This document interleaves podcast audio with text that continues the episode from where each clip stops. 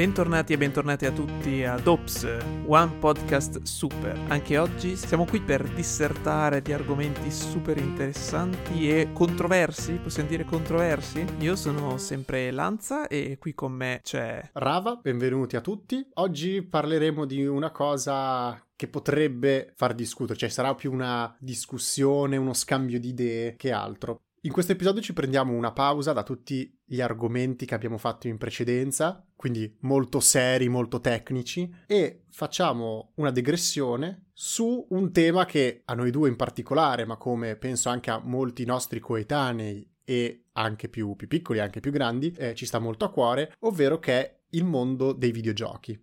Perché vogliamo fare un episodio eh, su questo argomento perché l'episodio di oggi roterà attorno a una singola domanda, ovvero il videogioco è una forma d'arte?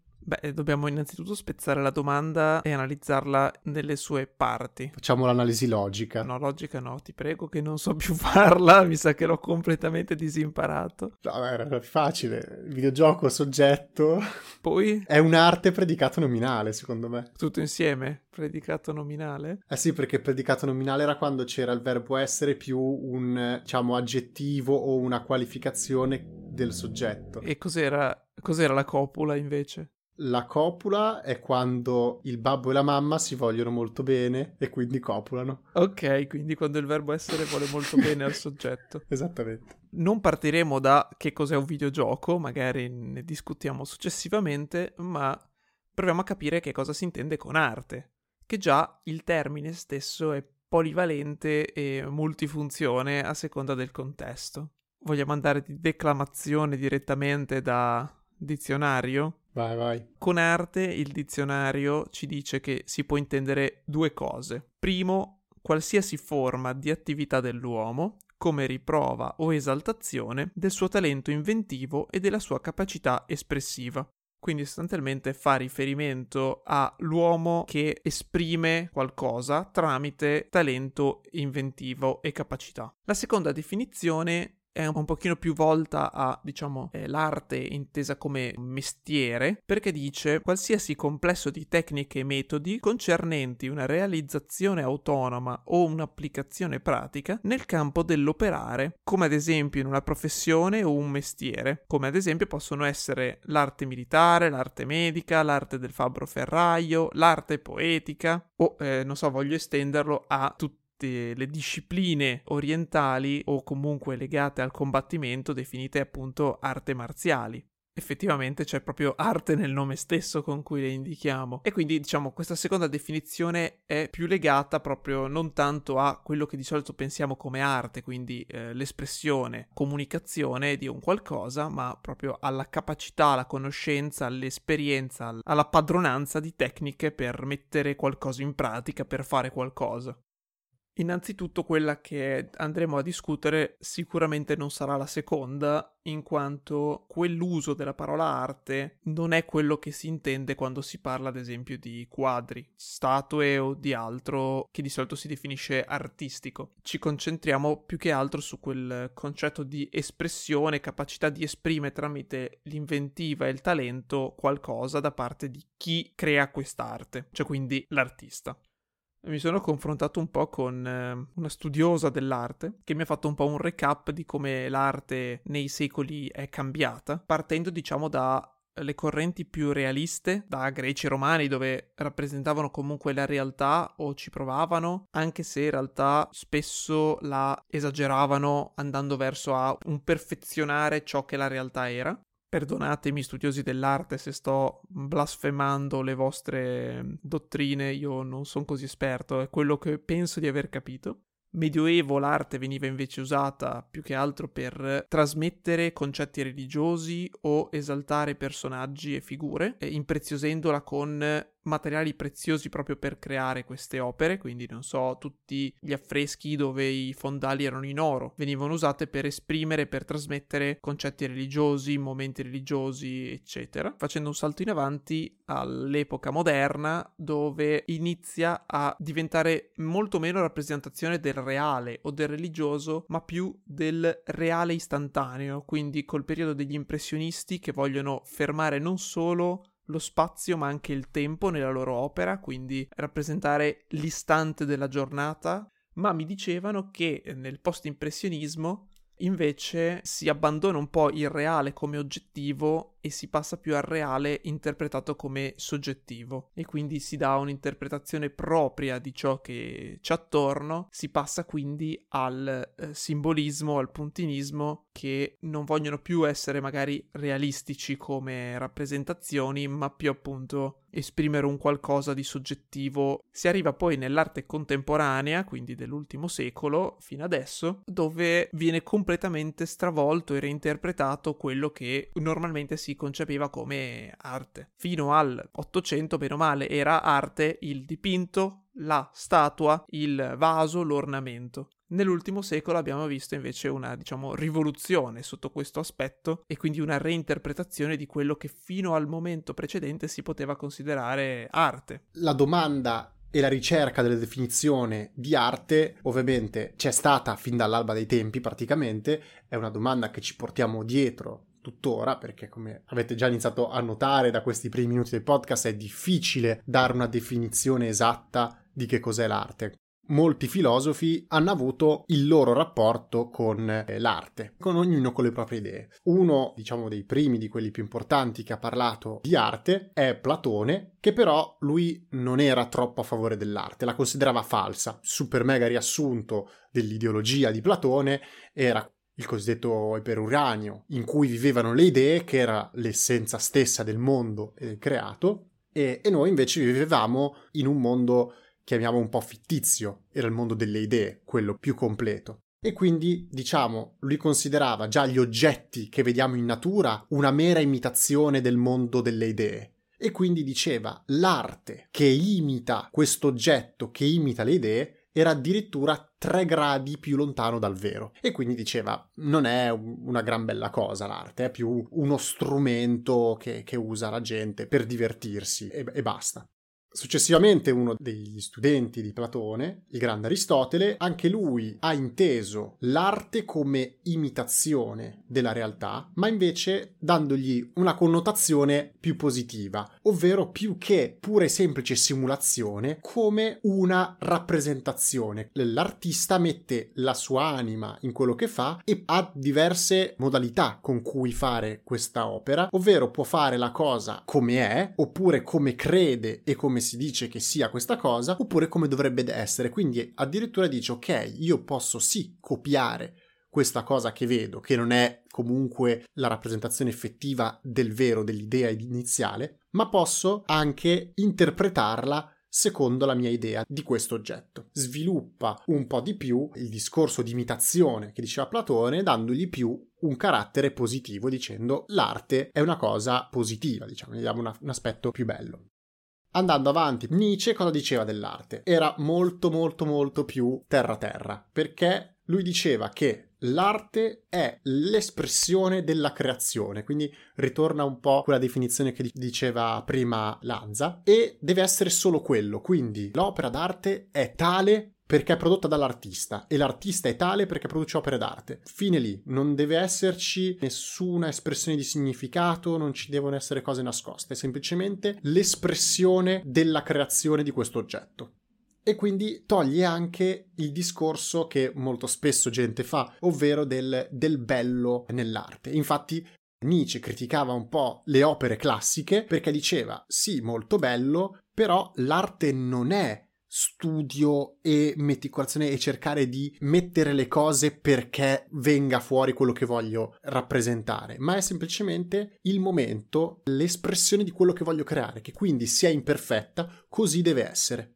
Infine, l'ultimo che voglio citare è il mio amico Schopenhauer. Schopenhauer riporta fuori delle idee di Kant, ovvero la contrapposizione tra fenomeno e noumeno, ovvero una è la rappresentazione fisica e quindi tangibile, l'altra è il concetto astratto. Schopenhauer invece lo mette più come la rappresentazione della volontà e la rappresentazione, quindi la rappresentazione è l'idea stessa, la volontà è più il concetto e quello che vuole fare quell'oggetto, vuole trasmettere una qualsiasi cosa. Anche Schopenhauer in questo caso definisce due cose in due modi diversi, ovvero il bello e il sublime, dove il bello è una cosa che semplicemente è l'oggettivizzazione di un'idea, quindi semplicemente la sua rappresentazione, quindi fatta tra virgolette bene, mentre invece il sublime è quello che ti trasmette una sensazione di piccolezza, cioè quello che magari si può provare davanti a, non lo so, al cielo stellato e ti dici, mamma mia quanto mi sento piccolo perché il, il, cosmo è infinito. Ecco, queste cose qui. E quindi anche lui un po' va a sminuire, diciamo, l'arte perché è un po' filo Platone, dicendo che l'arte è pura e semplice rappresentazione di quello che è. In più, una cosa molto particolare che fa Schopenhauer, che ha anticipato di qualche centinaio di anni di youtuber di adesso, ha fatto una tier list di arti Braccio destro, gamba sinistra. No, no, no, la, tipo eh, pittura, scultura, roba del genere. E quindi li fa. Beh, non hai capito, era una battuta. No, non l'ho capita. Ha fatto una tier list di arti. Ah, di a... Mm, ok, abbiamo perso almeno l'80% della nostra audience. E quindi lui mette tipo l'architettura al livello più basso, è, la peggiore per lui, perché dice che è troppo sottomessa ai fini pratici, è troppo uno strumento concreto che non, non serve semplicemente alla sua creazione a portarmi al sublime, che è quello l'obiettivo, ma semplicemente è una cosa che addirittura se io ci tolgo un pilone crolla tutto, ho buttato via del tempo. Poi ci mette la scultura, piccolo fun fact, di, di, quanto lui pigliasse per il culo gli altri filosofi, ovvero c'è stato un dibattito sulla, sulla statua di Laoconte, questa scultura in cui Laoconte, tutto perfetto, eh, si, si, dimena, e, però la sua espressione, il suo urlo straziante è innaturale e quindi c'era il dibattito tra i vari artisti sul perché dovesse essere più espressivo, dovesse simulare di più l'urlo, chi più di meno, tutto quanto. Schopenhauer ha risposto, eh, eh, scusatemi, ma le statue non urlano, lapidario così li ha spenti. E poi diciamo che, per continuare la sua tier list, per farla breve, dopo lui mette la pittura subito sopra e subito dopo la poesia, che lo intende rende proprio molto più superiore rispetto alle altre due perché c'è meno copia di un oggetto fisico, mentre tutte le altre comunque copi la rappresentazione. La poesia è più, molto più vicina all'idea in sé per sé. Come arte suprema, invece, c'è la musica per lui, perché non si collega a nulla, diciamo, del mondo naturale, non c'è nulla da copiare, non c'è nulla da rappresentare, non c'è nulla da raccontare, è solo semplicemente un farsi ispirare dal mondo delle idee e tramutarlo in qualche cosa che anche noi possiamo apprezzare. Sul filone del arte per raggiungere, diciamo, sublime, scorrelata dalla rappresentazione in sé di quello che, ad esempio, come diceva Platone, era soltanto una brutta copia della realtà. Tutta l'ultima corrente artistica segue un po' questa ideologia dove non si concentra più sul rappresentare il reale, ma sul creare un qualcosa che esula dal che cosa in sé è stato creato. Per esempio, Pollock mette la sua arte non tanto nell'oggetto che crea, ma nel come lo crea. Quindi, ad esempio, lasciando una tela, facendo delle danze e cose, mentre con un pennello schizza di vernice questa tela. Non è in sé il quadro che ne esce fuori l'opera, ma il processo creativo. Oppure eh, Fontana con i famosissimi tagli su tela, quello che lui vuole fare tagliando la tela è superare la dimensionalità, eh, la bidimensionalità di una tela per raggiungere altri spazi, cioè rendere la sua opera multispaziale, diciamo, cioè come se fosse un viaggio tra le dimensioni, passare da quello che è sempre stato 2D a 3D. E quindi non è di nuovo il taglio l'arte, ma è quello che il taglio rappresenta, quindi non è più un rappresento, una scena di caccia, eccetera, il messaggio, ma il messaggio diventa il concetto del, dietro la creazione in questo caso. Magritte o Magritte, Magritte, non so come si pronuncino sti nomi, famoso ad esempio per eh, questa non è una pipa. In realtà era una pipa, e sembra la barzelletta quella di Pierino. La mamma fa Pierino, Pierino mi raccomando non mangiare una torta. La mamma esce, quando torna la torta non c'è più. Pierino, Pierino, sei stato tu a mangiare la mia torta? Pierino risponde, no mamma, non sono stato io.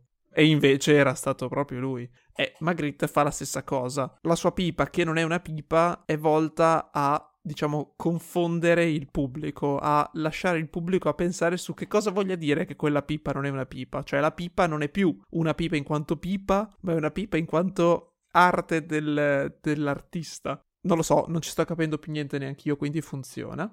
E poi c'è il famoso Piero Manzoni, che a metà del Novecento eh, se è uscito con la famosissima merda d'artista, che di nuovo Manzoni era un po' un, po- un provocatorio, voleva criticare quello che stava succedendo all'arte in quei tempi, in cui appunto, secondo alcuni, tutto stava diventando arte e quindi l'arte stava perdendo di valore, secondo lui. E con la merda dell'artista quello che vuol dire, pare, è che ormai l'arte non vale più per l'opera in sé, ma per la firma dell'artista. E quindi sostanzialmente stava criticando tutto il mercato e la compravendita e la valutazione dell'arte, dicendo questa è letteralmente cacca. Il valore ce l'ha non perché io abbia detto ah questa cacca rappresenta questo o quell'altro o io ci abbia fatto qualcosa, ma vale solo perché l'ho fatta io.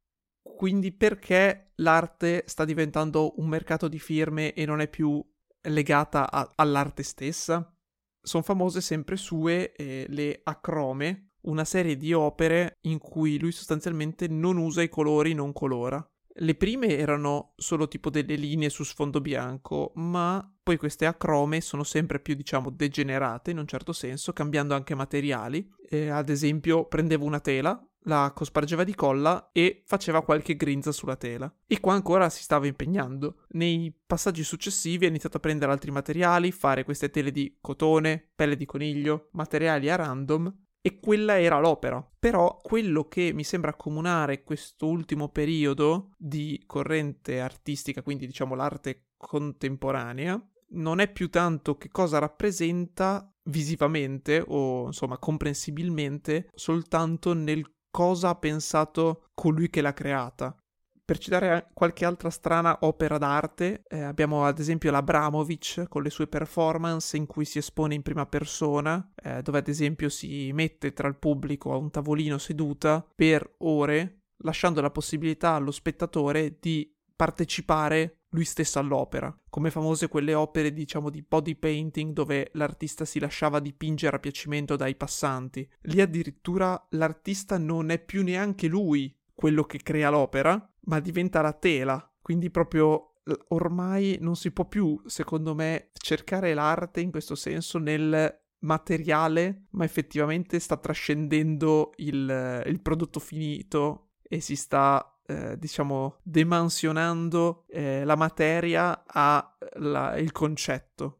Un pensiero che ho trovato studiando un po' per questo episodio è che arte è ciò che decidiamo essere arte. Nel senso, secondo alcuni, arte è comunicazione, quindi deve esserci un messaggio, un messaggero e qualcuno che riceva il messaggio. Per altri, invece, eh, come faceva notare prima Rava, l'arte era considerata qualcosa di percepibile che ti trasmettesse e ti facesse andare verso il sublime. Alcuni per arte pensano subito a qualcosa di bello, ma ormai questo non è più un metodo valido per valutare l'arte. No, io in realtà, come dissi durante il mio esame di maturità alla professoressa di arte esterna, non sono per niente d'accordo. Cioè, per me l'arte da un certo punto del Blast Story in poi smette di esistere, tra virgolette, perché tutta l'arte concettuale perde un po' il significato, cioè nel senso rischia di diventare più una cosa di marketing che di altro.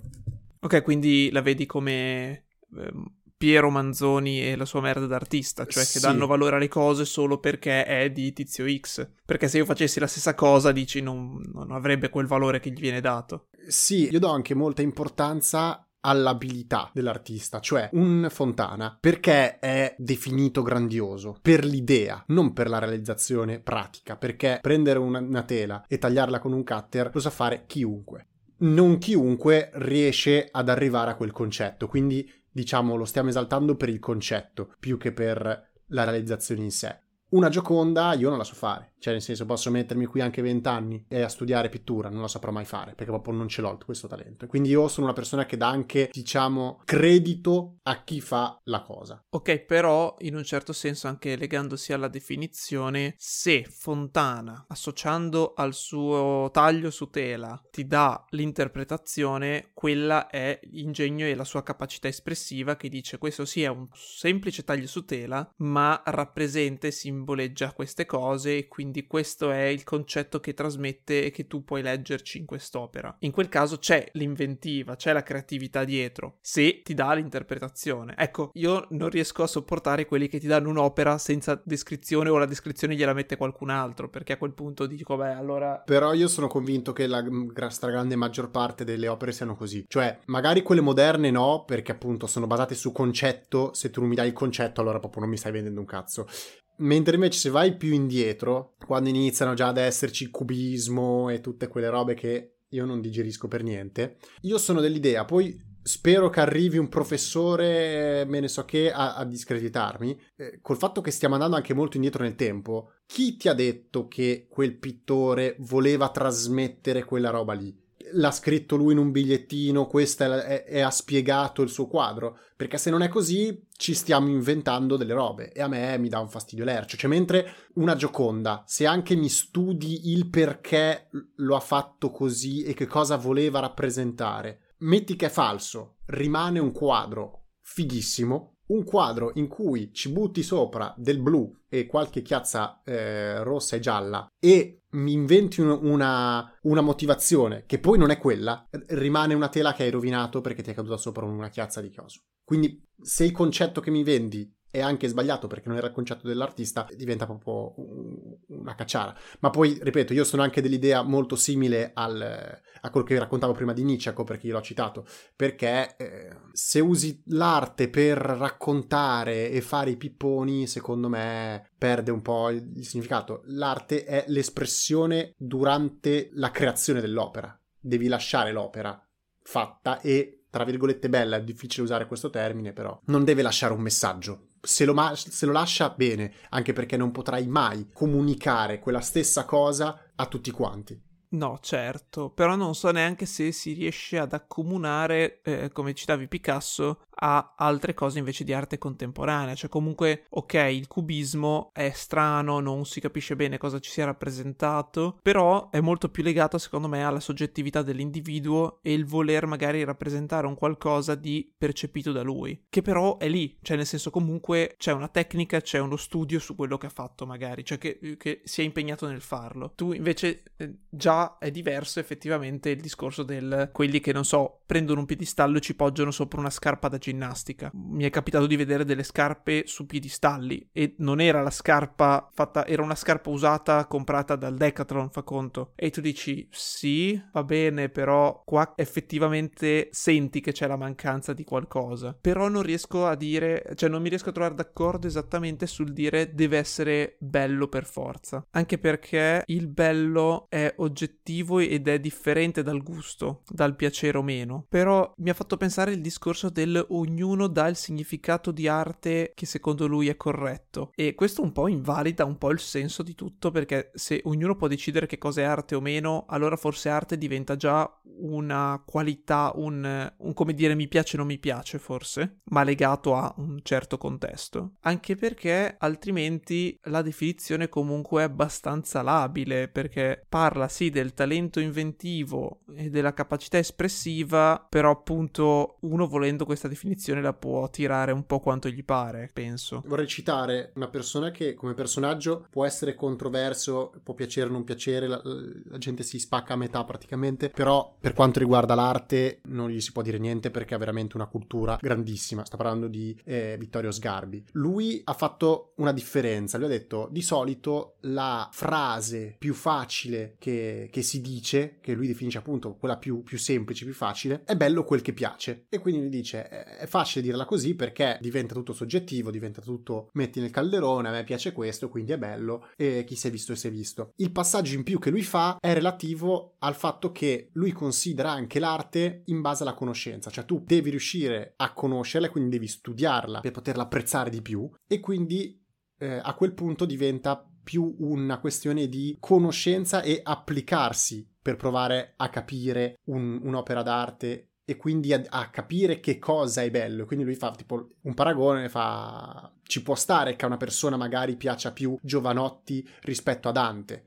Va benissimo, non sto qui a discutere questa questione qua. Sicuramente perché Giovanotti è più diretto, è più istantaneo, è molto più facile da comprendere, mentre Dante ti devi fare un culo così per studiarlo, per arrivare a capire quello che ti vuole portare. Eh, su questo appunto è quello che dicevo prima, che bisogna imparare a distinguere intanto il bello dal piacere, dal piace, perché a me può piacere una roba che è monnezza, ma non è quindi bella in automatico. E il discorso del per capire se una cosa è bella o meno, effettivamente la conoscenza di quel mezzo serve, come nel cinema, eh, nella letteratura, nel fumetto e in tante altre cose. Tutti sono liberi e hanno il diritto di esprimere le loro preferenze, i loro mi piace o non mi piace, ma quanto fa venire il nervoso quando si sente gente che non ha mai visto una cosa, non, non, sai di che cosa sta parlando e ti viene a dire ah ma quella cosa è brutta. No, non è brutta, sei tu che non capisci niente e a te non è piaciuta. E questo è un conto. E infatti secondo me alla base di questo e quindi di questa poca comprensione e quindi questa difficoltà di comunicazione è alla base del perché appunto viene molto spesso criticato e non considerato come arte il videogioco, perché appunto molte delle persone che lo denigrano e dicono no, è una roba random per far rimbambire i bambini davanti allo schermo, ovviamente sono le persone più grandi e avanzate con l'età, quindi sono quelli di un'altra generazione che non hanno visto questo boom che ha avuto eh, questo, questo mezzo e quindi può essere che non lo comprendano se non vogliono mettersi lì a studiare ed apprenderlo. E quindi secondo me questa, questa questione è alla base di questa discussione sicuramente. Una cosa che leggevo di un commento su proprio l'argomento videogiochi e arte che mi ha fatto un po' riflettere è come nel videogioco, similmente al cinema, si combinino altre forme d'arte ma la critica che leggevo era proprio sì, nel videogioco ci possono essere un sacco di cose belle, perché non a prescindere i videogiochi sono belli, eh, ci possono essere cose belle come una buona regia cinematografica nelle scene animate, ci sono buoni testi, musiche incredibili, un comparto grafico incredibile, però non aggiunge tramite quello che è la sua meccanica principale a queste altre forme di arte che combina insieme questa parte che dovrebbe essere, diciamo, la prerogativa del gioco, del videogame per essere considerato arte, è il gameplay, cioè le meccaniche di gioco. Dice questo pa- opinionista che secondo lui perché possa essere considerato arte il videogioco, pure il gameplay deve essere considerabile arte, non solo tutte le parti che ne comp- cioè tutte le altre parti prese in prestito diciamo da altre sfere eh, artistiche se no eh, il videogioco è come un contenitore di forme d'arte non è esso stesso una forma d'arte questo il parere che già non so se condividere perché già riuscire a combinare insieme eh, diverse opere, già quello richiede una certa maestranza e un certo ingegno per poter esprimere complessivamente un qualcosa e quindi già si ritorna alla definizione di capacità espressiva e inventiva che potrebbe già definire quindi magari il videogioco come arte. Però dall'altro canto il pensiero della meccanica di gioco, cioè il gameplay, è effettivamente il centro attorno a cui girano queste cose, si può considerare il gameplay forma d'arte?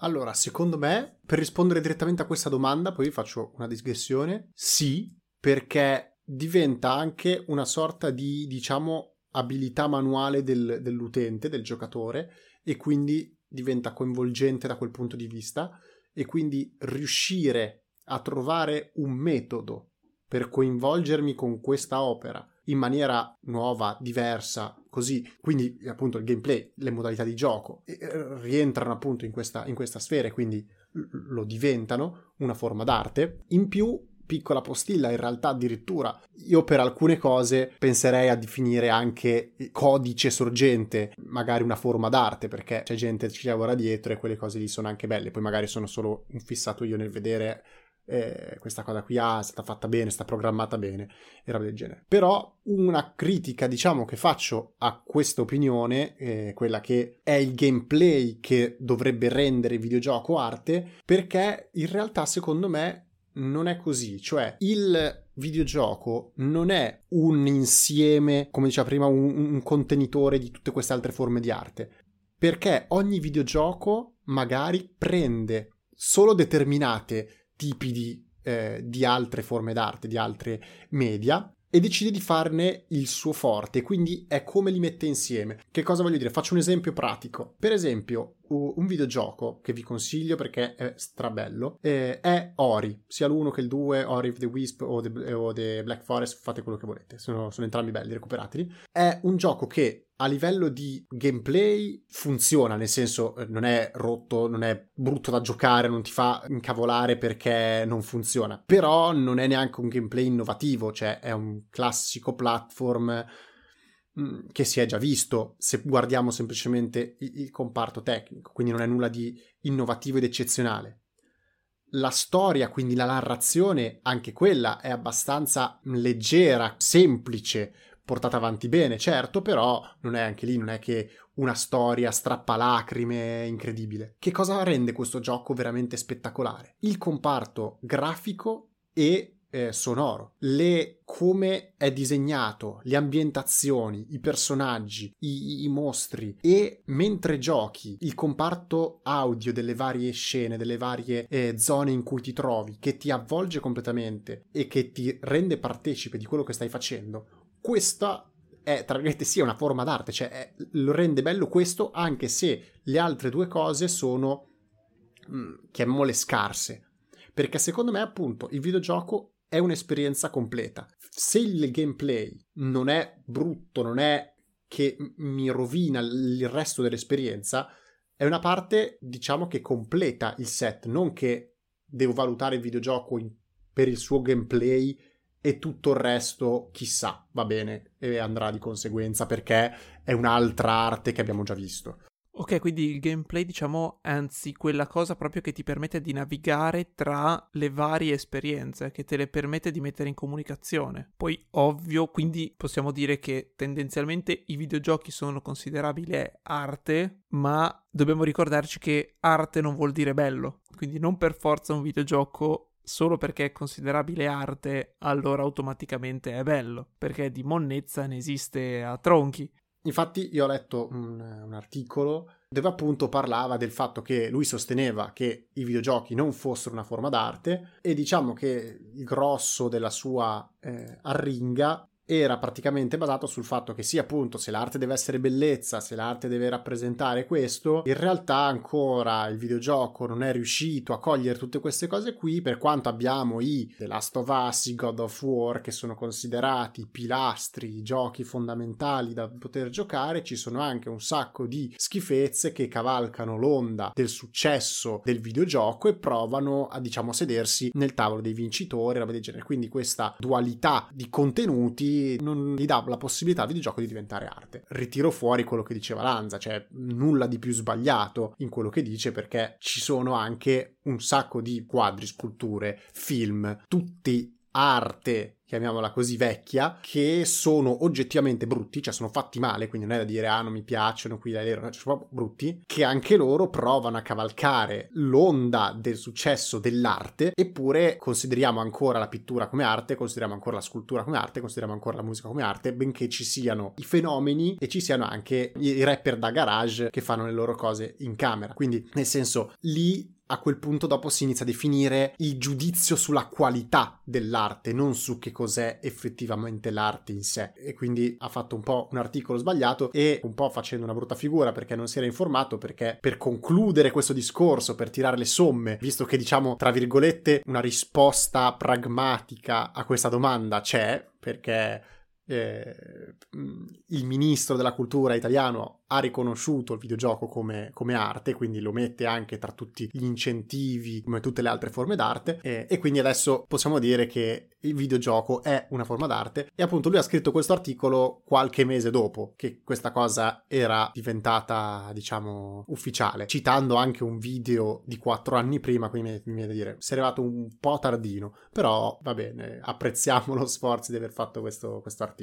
Bene, dai, direi che su questo episodio che esce un po' dalla nostra comfort zone di tecnologia e nerderia pura verso un mondo un pochino più umanistico che quello dell'arte, si sia tirato anche un po' troppo per le lunghe. Speriamo di non aver detto troppe castronerie dal mondo dell'arte, della filosofia e da tutto il resto. Vorremmo mai offendere chi se ne occupa davvero. In caso, anzi, se avete informazioni interessanti, lasciatecele nei commenti dell'episodio su Spreaker, così ci informiamo meglio anche noi. Magari faremo un secondo capitolo, episodio a riguardo. Questa settimana, parti invertite, il consiglio ce lo lascerà Rava, che ci stupirà con effetti speciali e colpi di scena dopo tanti giorni senza consigli da parte sua. Allora, questa settimana un consiglio che è bello in quanto bello e basta, cioè non accetto altre definizioni. Il consiglio di oggi è il film d'animazione eh, uscito veramente molto recentemente, Turning Red, oppure semplicemente Red per il mercato italiano. Il film della Pixar, diciamo, in cui